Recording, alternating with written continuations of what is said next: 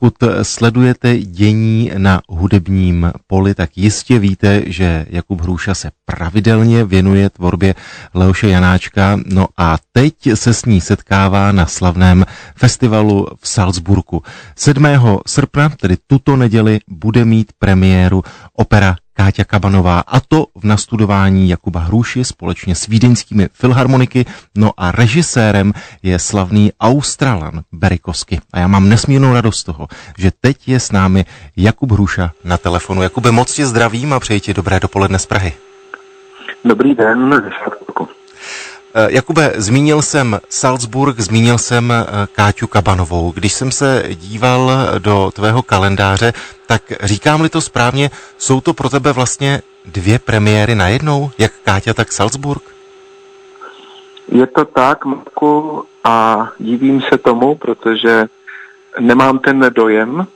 Za prvé cítím se tady v Salzburgu jako doma a všichni mě to taky říkají, že sem patřím, takže je to pro mě velká čest a máme taky plány do budoucna, takže to vypadá na stabilnější spolupráci.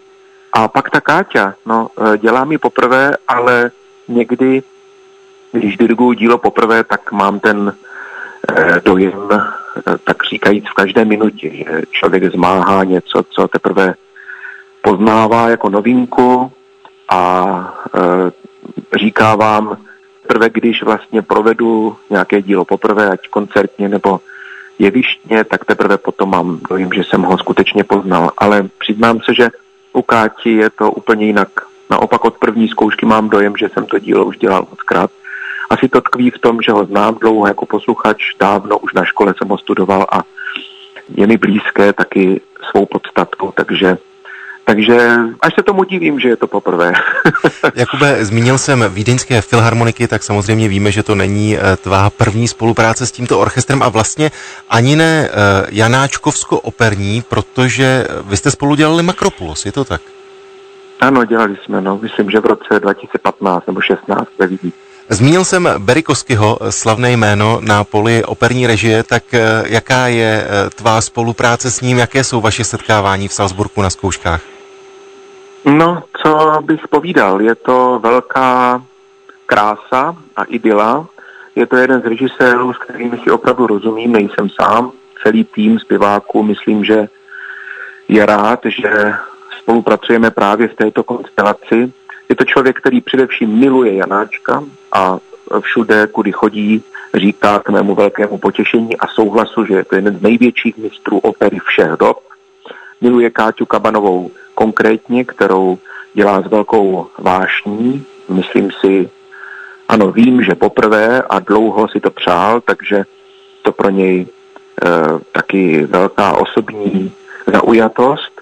A je to velmi muzický režisér, který e, taky začínal jako muzikant a rozumí hudbě a přestože rozhodně slepě nenásleduje literu partitury, takže by člověk mohl eh, říct, že to není tvůrčí, tak také nevymýšlí absolutně nic, co by odporovalo principiálně duchu toho díla.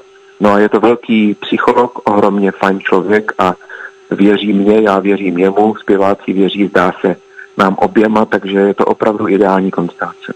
Když se zastavíme u pěvců, tak můžeš zmínit jména lidí, kteří se objevují v tom obsazení?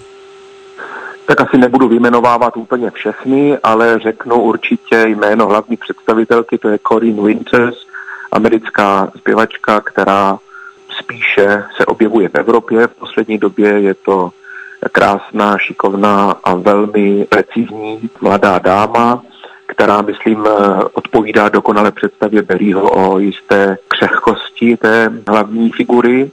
Její čeština mě ohromně uklidnila a poté až nadchla, ona je opravdu skvělá.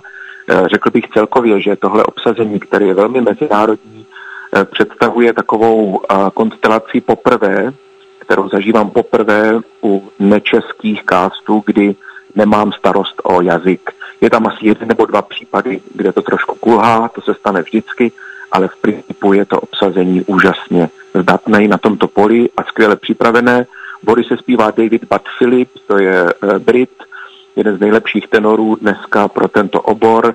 No, a další. Brit Ben Hewlett dělá kudriáše a máme tam dva československé reprezentanty. Jaroslav Březina zpívá Tichona k uspokojení a nadšení všech, stejně tak Jarmila Palážová Varvaru, a pak je tam uh, slavná postava um, operního světa, někdejší Wagnerovská nebo Štrausovská sopranistka, dneska spíš trošku níže zpívající a menší role, ale s o to větší jevištní prezencí je Evelyn Herlicius jako kabanicha.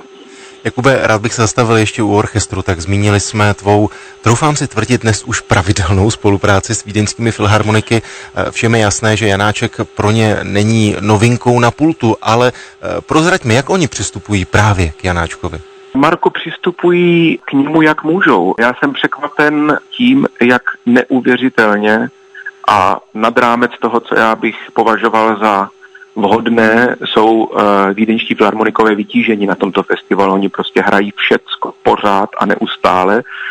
A tím pádem ten systém jejich zapojení do té opery neumožňuje z mého úhlu pohledu použít jejich potenciál opravdu na 100%, aspoň aspoň teď, kde jsme teď, to znamená, dnes nás čeká generální zkouška.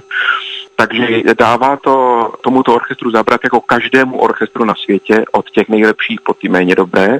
Janáček je prostě velký oříšek, setkávám se s tím znovu a znovu a e, kdo ho zvládne opravdu znamenitě si může oplácat po ramenou. Ten orchestr dovede přinést ohromné věci, má skvělý potenciál, ale e, samozřejmě je to tvrdá práce, protože při určitém jejich točení se, které eh, patří k systému jejich práce, to znamená, že nehrají všichni na každé zkoušce, ale přichází různí lidé, kteří se to všichni musí naučit.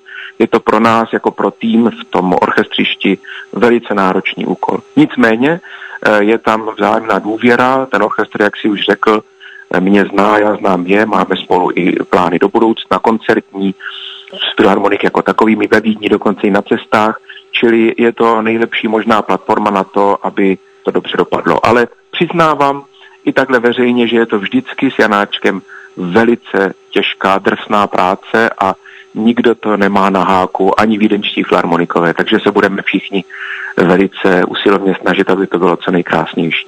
Jakube, díval jsem se na tvé srpnové plány a krom Salzburgu jsem tam viděl ještě jedno blištivé jméno festivalové a nádherné místo a to je Lucern a Lucernský festival, což už je vlastně ale pro tebe návrat.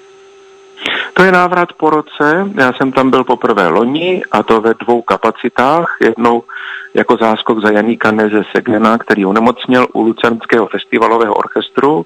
To byla výborná situace, kdy jsem sjížděl Vltavu na kánoji a volal mi Michal Hefliger, intendant tohoto festivalu, zda bych nezaskočil, tak jsem z té kánoje doslova do písmene vystoupil a odjel do Lucernu. A e, to byla tak krásná spolupráce na Mozartovi a Dvořákovi, že mě zvou letos znovu, už teda v plné e, parádě e, s programem na mě šitým s českou hudbou a zrovna tak úspěšné bylo hostování bamberských symfoniků. To bylo úplně diametrálně jiné, to byl program kompletně pouze ze soudobé hudby. Hlavním dílem byl takový ten čtyřdílný celek od Miroslava Srnky, ale i další věci.